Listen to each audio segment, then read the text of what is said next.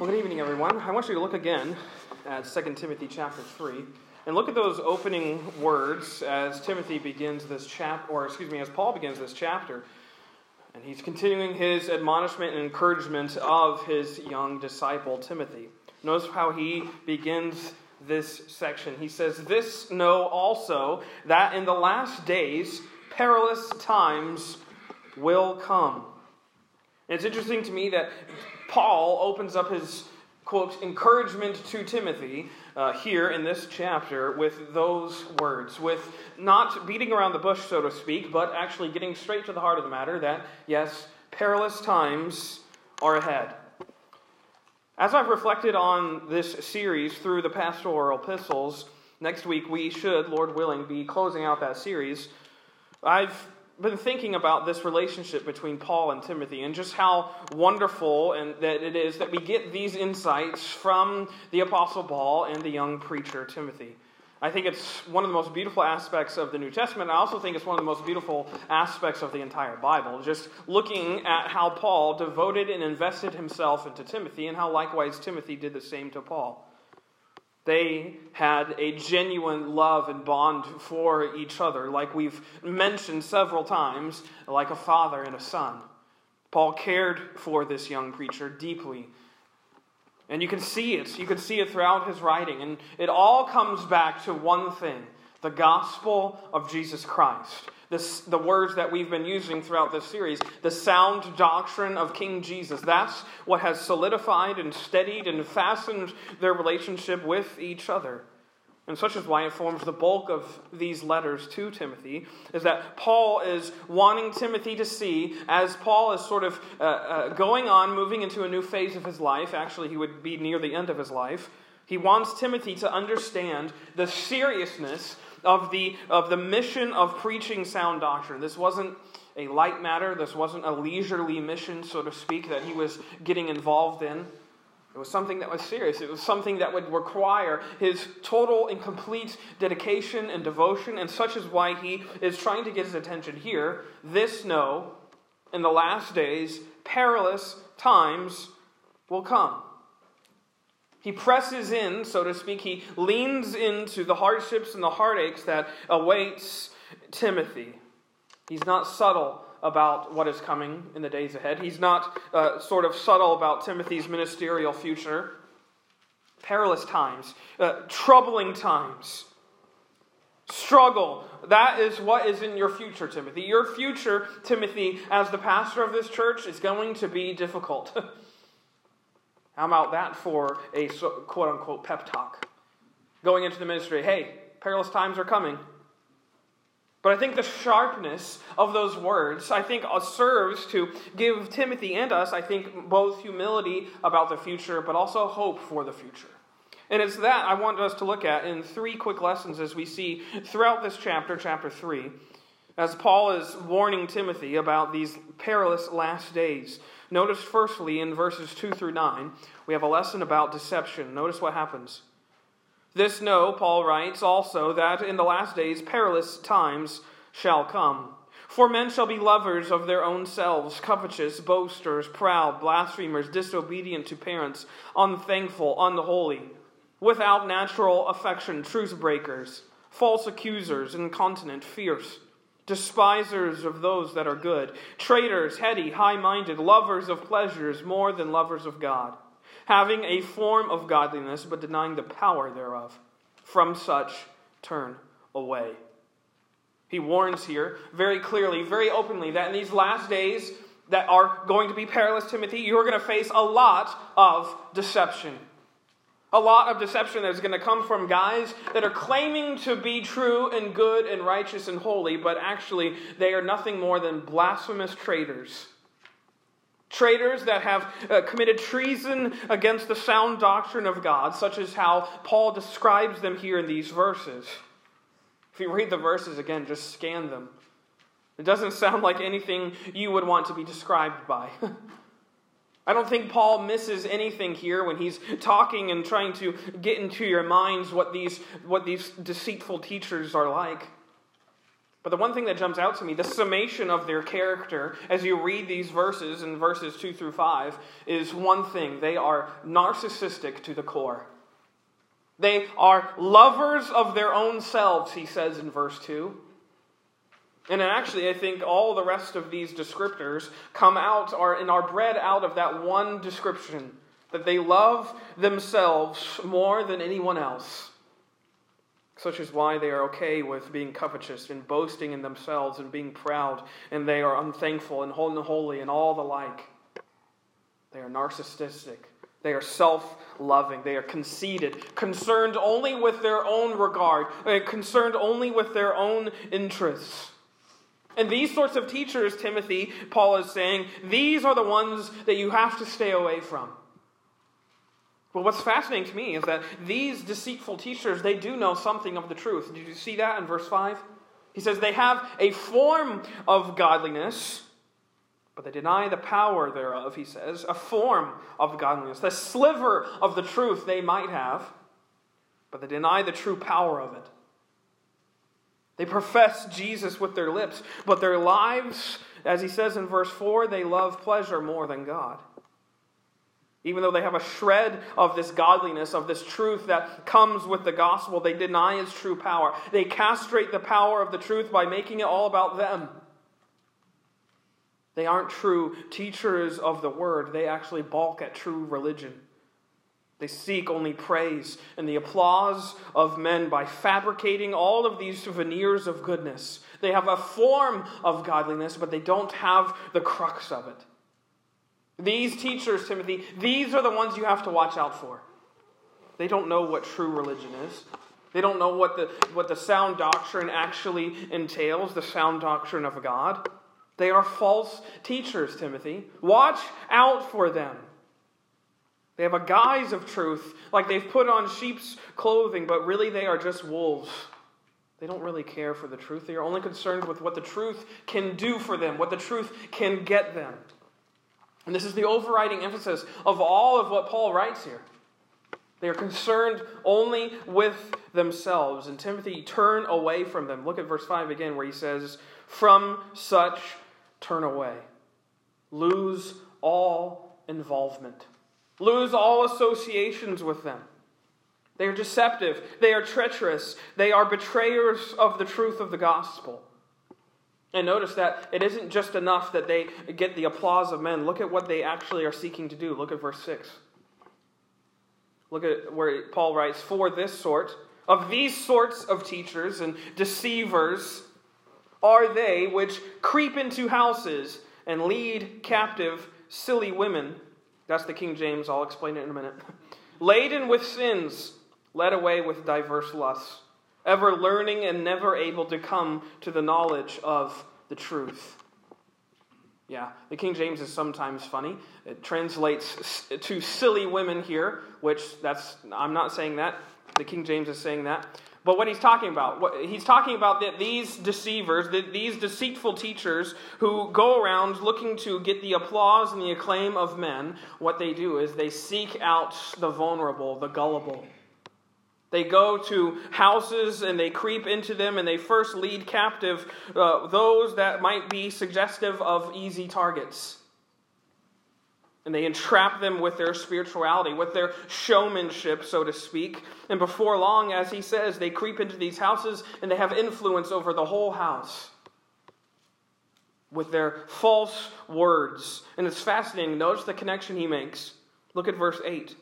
He connects these deceitful teachers with two men from the times of Moses. Look at what he says. Now, Jannes and Jambres withstood Moses, so do these also resist the truth. Men of corrupt minds reprobate concerning the faith, but they shall proceed no further, for their folly shall be manifest unto all men, as theirs also was. It's interesting. He pulls out these names seemingly out of nowhere, Jannes and Jambres, and he connects them with those magicians, so to speak, who withstood Moses all the way back when Moses was trying to get the people of Israel out of Egypt. If you search, though, the accounts of the Exodus, you won't find these names because actually it's more likely that these names, Jannes and Jambres, were really just nicknames that had been applied to these guys that had been passed down through years of folklore and tradition, so to speak. They mean, respectively, the rebel and the opponent such is why you can see is that, that why they apply very well to not only the ones who withstood Moses, but also these that are withstanding the truth. They are rebellious in opposing the truth that Paul is seeking to in, in, instill in Timothy. And he says there in verse 8, just like those two, these two that have been that we know through tradition, they are of corrupt minds, and he says they are reprobate concerning the faith. They are worthless for the faith. They are worthless. And just like Jannes and Jambres were embarrassed by their folly, Paul says, so will these deceitful teachers be embarrassed and exposed. Let me read you one of those passages. If you don't remember what I'm talking about, if you go to Exodus chapter 9, verse 11, you'll remember the scene. Exodus chapter 9, look at verse 11. Well, I'll read up a little bit more. Verse 8 And the Lord said unto Moses and unto Aaron, Take to, take to you handfuls of ashes of the furnace, and let Moses sprinkle it toward the heaven in the sight of Pharaoh. And it shall become small dust in the land of Egypt, and shall be a boil breaking forth with blains upon man and upon beasts throughout all the land of Egypt. And they took ashes of the furnace and stood before Pharaoh, and Moses sprinkled it up toward heaven, and it became a boil, breaking forth with blains upon man and upon beast. And the magicians could not stand before Moses because of the boils, for the boil was upon the magicians and upon all the Egyptians. And the Lord hardened the heart of Pharaoh, and he hearkened not unto them, as the Lord had spoken unto Moses. Here is one of the culminating moments in which these magicians are put to, as Paul writes it, an open folly. They're openly disgraced and shamed before all of those that were in this assembly, but mostly before God Himself. And such is what he applies to these men here, back in our text in 2 Timothy 3, that all these swindlers of the truth, these seducers, these deceivers, these men who go about and they are, they are committing treason against the truth of sound doctrine, in the end they will be put to an open shame. In the end, Timothy, you can be confident in this that the truth will win out, the truth will prevail. In the end, God will leave these self loving, deceiving teachers, He will leave them in the dust. Because guess what? God's truth always overrules man's deception. You can bank on it, Timothy, Paul seems to say. You can bank on this that the truth that you have in you, the truth that you are preaching, it overrules any of man's deceiving schemes. The truth will always prevail a lesson about deception. Notice next in verse 10, a lesson about danger. Look what he says. But thou, Paul writes, hast fully known my doctrine, manner of life, purpose, faith, longsuffering, charity, patience, persecutions, afflictions, which came unto me at Antioch and Iconium, at Lystra. What persecutions I endured, but out of them all the Lord delivered me. Secondly, I think we see here a lesson about danger because here he not only links that this idea that uh, growing in these perilous last days would be a, a growing deception, but dangers from within and from without would multiply in these days. And here he, as he says, but thou hast fully known, he's reminding Timothy, you know, you know the things that I have already endured. You know the things, you, you have been aware, you've witnessed of them, or you have been told all of those things that I endured at Iconium, he says, in Antioch and Lystra. You know and understand what we have endured for the sake of the gospel. There's a verse there in Acts 16 or 17 where it talks about uh, they go to um, they go to the city and they come there and the, Timothy is with them and they're accused of turning the world upside down. It says, and actually, if you look further, uh, Timothy is there and they are forced to flee because of a great uh, mob that comes upon them as they are preaching there in that city, and they are forced to flee. Such is the afflictions and the persecutions that Timothy was witness to, that Timothy saw with his own eyes. He saw the things that came upon the life of a minister. You think about that in Timothy's life, as Paul is here reminding him in 2 Timothy 3 These things you know, Timothy. You remember, you know these things that I endured. It's interesting to me that it, the, all of the formative years of Timothy's life in the ministry were spent watching his mentor constantly persecuted and beaten and mistreated for the same thing that Timothy would be soon charged with preaching. Think about that in Timothy's life. That the one he is supposedly uh, uh ascribing to model his life after, this apostle Paul, he sees him constantly being brought to the edge of his life. And here, actually, I wrote these verses down. If you go to Acts chapter 13, you can read the verses of what Paul suffered at Antioch. Look at Acts chapter 13 and verse 44. Notice what, what Luke says here as he's recording these events.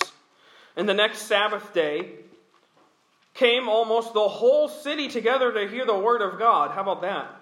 But when the Jews saw the multitudes, they were filled with envy and spake against those things which were spoken by Paul, contradicting and blaspheming. Then Paul and Barnabas waxed bold and said, It was necessary that the word of God should first have been spoken to you, but seeing ye put it from you and judge yourselves unworthy of everlasting life, lo, we turn to the Gentiles. For so hath the Lord commanded us, saying, I have set thee to be a light of the Gentiles, that thou shouldest be for salvation unto the ends of the earth. And when the Gentiles heard this, they were glad and glorified the word of the Lord. And as many as were ordained to eternal life believed. And the word of the Lord was published throughout all the region. Wouldn't it be great if Luke's account ended there? You can see this incredible event. Paul and Barnabas are preaching here. They preach the word of the Lord, and they have a rousing revival of these Gentiles. But not, watch what happens. But the Jews stirred up the devout and honorable women and the chief men of the city, and raised persecution against Paul and Barnabas, and expelled them out of their coasts. But they shook off the dust of their feet against them, and came unto Iconium. And the disciples were filled with joy with the Holy Ghost they were moved away. They were expelled out of that city forcibly. But notice, as Paul, back in our text, he mentions Iconium. Well, look at the next two verses. Acts 14, verse 1. And it came to pass at Iconium that they went both together into the synagogue of the Jews, and so spake, that a great multitude of the Jews and also of the Greeks believed. That would be great if it ended there. But watch. Again, those rowdy, unbelieving Jews, he says, stirred up the Gentiles and made their minds evil affected against the brethren. And they are forced to leave there. Look at Acts chapter 14, verse 5. And when there was an assault made both of the Gentiles and also of the Jews with their rulers to use them despitefully and to stone them, they were aware of it and fled unto Lystra and Derbe, cities of the Lycaonia and unto the region that lieth round about. You can see all the movements of the gospel as Paul and Barnabas here are sold out with preaching with their lives, and each time there are those who resist it. And I love what happens. Look at verse 19. He, this is chapter 14, verse 19. Luke records, and there came there came thither uh, certain Jews from Antioch and Iconium here, again, here Paul and Barnabas are in Derbe. and there's some certain Jews coming over across from Antioch and Iconium who persuaded the people, and having stoned Paul, drew him out of the city, supposing he had been dead. For the sake of the gospel. I take you through that because I want you to know that this is exactly some of the things that Paul is getting Timothy to be reminded of. Remember those times when I was pushed out, when I was pushed out of this city and pushed out of the next one, when the time when I was left for dead after being stoned? That might sit heavy on Timothy's mind. I think all of those things that he witnessed stuck with him. The things that he witnessed on the, during his missionary days with Paul stuck with him. the constant uh, beatings, the constant persecutions for the sake of this sound doctrine that now Paul is trying to instill in Timothy to preach. Such is why I think these two letters, 1st and 2nd Timothy, are just full and brimming with sort of this rhetoric that says, stay the course. Be faithful. Don't swerve. Don't delay in preaching this truth. And here he says in verse 11, because he takes them, he, he says, Remember all these things. And then at the end of verse 11, but out of them all the Lord delivered me. Don't worry, Timothy. Don't worry because out of every single danger, God delivered me out of the hands of those who were trying to mistreat me. Don't worry because out of every single instance of persecution, the Lord's hand sustained me, supported me, made a way of escape. Don't worry, Timothy. The Lord delivered me out of all the hands of the enemy. Such is why Timothy could be resolved and strengthened in the knowledge that God's truth does not dissipate in danger. In fact, this is what Paul is trying to get Timothy to see. Notice in verse 12 Yea, and all that will live godly in Christ Jesus shall suffer persecution. Timothy, this is normative of the Christian life. Those who come up against you, those deceitful teachers who will try and bring you down, who will try and deceive others in your church, who will try and ruin your reputation in your ministry, Timothy, this is normal for those who are against the truth. Naturally, because they are for the truth of the world, which stands opposite of the truth of the gospel. Persecution will come for those who follow Jesus. That's not a very uh, intriguing or encouraging thought, perhaps, except that we have the promise, such that Timothy does too. The Lord delivered me out of them all. Such is our promise. Yes, persecution might come and will come, perhaps. Suffering will be there, perhaps. It might be in your future even now, or perhaps later, or perhaps it was when you're coming out of it. The Lord delivers. He delivers the sufferers. He delivers those who are desperate. If you go back really quickly, look at these two verses in Acts chapter 14. Because remember those events where he was left for dead? Listen to his words. Listen to Paul's words right after that moment. Acts chapter 14, look at verse 21. And when they had preached the gospel to that city and had taught many, they returned again to Lystra and to Iconium and to Antioch. They go back to the very cities that they had been expelled from. And it says, confirming the souls of the disciples and exhorting them to continue in the faith, and that we must, through much tribulation, enter into the kingdom of God. They go back to the places where they were persecuted, the places where they experienced grave and serious danger, and they say, hey, guess what? This is what it means to be a disciple. It's trusting in God's truth, yes, even in dangerous times. Timothy, this is your charge. Your charge is to believe in the fact that God's truth always abides, yes, even in dangerous times. Even in times where it doesn't feel like God has, uh, has his hand in it, when it feels like God is not there, when it feels like he is looking the other way. You can know, Timothy, Paul seems to say, and you can know, you who are here tonight, that the Lord delivers you out of all danger. He watches over you, He cares for you. And Timothy and you tonight, you can be confident in that fact. He says as much in verse 13 in an opposite way. he says, But evil men and seducers shall, shall wax worse and worse, deceiving and being deceived. The point of that verse, I think, is to say this that those who have given up themselves to the deceitful uh, lies of the world, they have already sealed their fate. They've already sealed their lives with a fate that, as he says, waxes worse and worse. But you, Timothy, You who believe in the sound doctrine, you have a foundation, a seal that is firmly fixed in God Himself. That the Lord delivers all those who are in danger. And notice he closes with another lesson a lesson about deception and danger. And verse 14 through the end of the chapter, I think we have the third lesson, which is a lesson about deliverance. Because, yes, even these deceitful, deceitful teachers will wax worse and worse. Notice what he charges Timothy with. But continue thou in the things which thou hast learned and hast been assured of, knowing of whom thou hast learned them, and that from a child thou hast known the holy scriptures, which are able to make thee wise unto salvation through faith which is in Christ Jesus. All scripture is given by inspiration of God and is profitable for doctrine, for reproof, for correction, for instruction in righteousness, that the man of God may be perfect, thoroughly furnished unto all good works.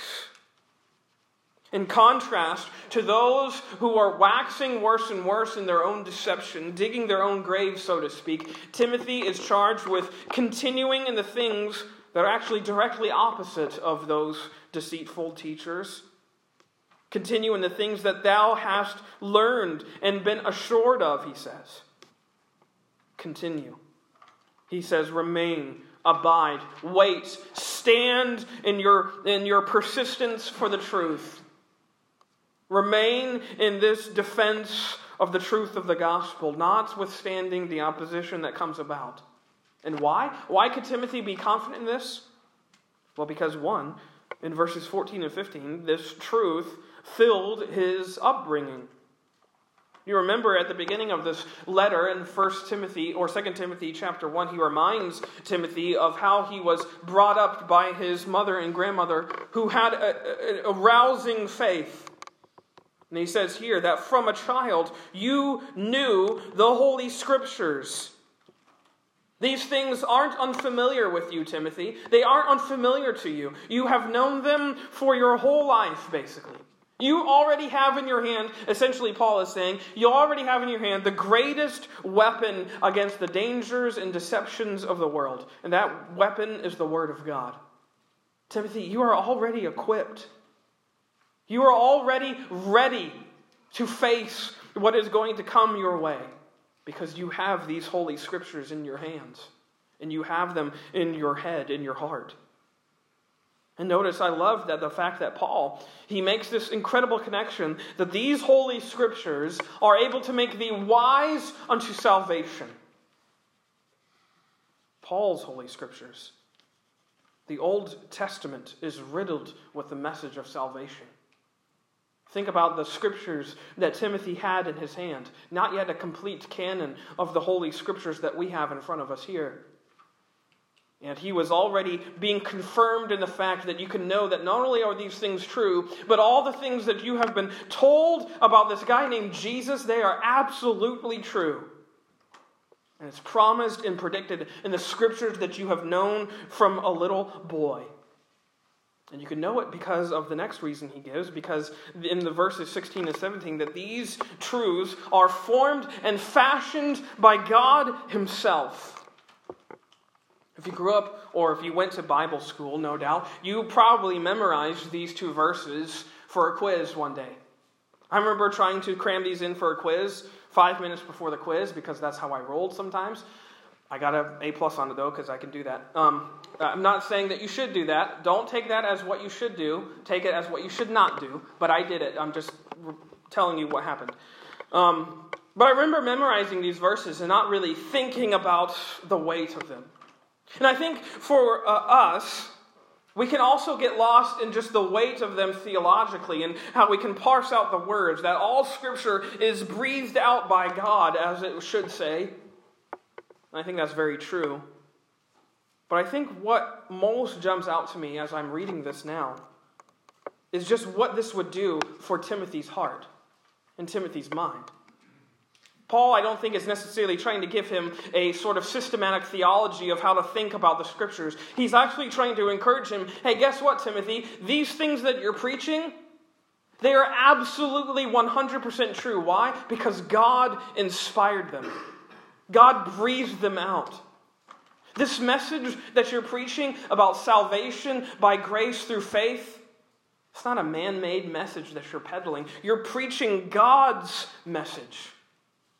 It's not malleable according to the whims and fancies of the world. It's actually absolutely fixed in the fact that God is unchangeable. He's immutable. He does not change. In this message of salvation, salvation, yes, as he even wrote for the chief of sinners, it doesn't change, Timothy.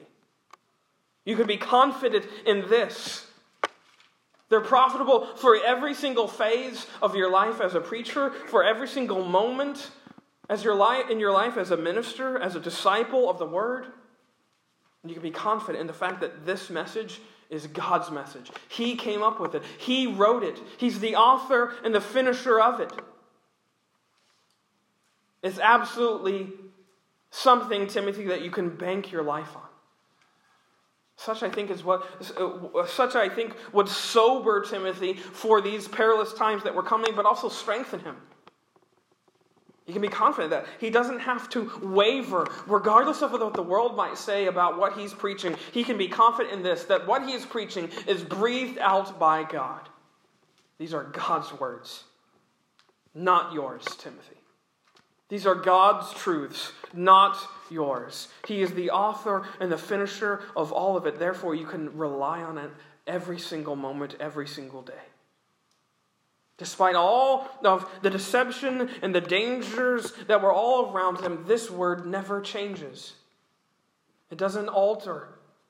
It doesn't waver in its truth. What it says about you is always the same that you are a guilty, filthy sinner. But guess what? It, what it says about Jesus is always the same that he always saves the chief of sinners. And therefore, Timothy, you can be confident and bold in that message. And such should we be. We bank our lives not on something that we've come up with, but on something that God has breathed out. That God inspired holy men of scriptures to write these words. That God's Spirit Himself wrote them.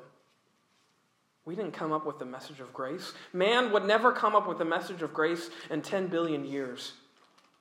The idea that Jesus would die and take our place as our substitute, as our vicarious atonement on that cross for us, that's something that only God would come up with. And guess what he did? And he wrote it in his word, and now we are made to be the uh, uh, incredible partakers of that truth. A truth which God formed and fashioned before the world began.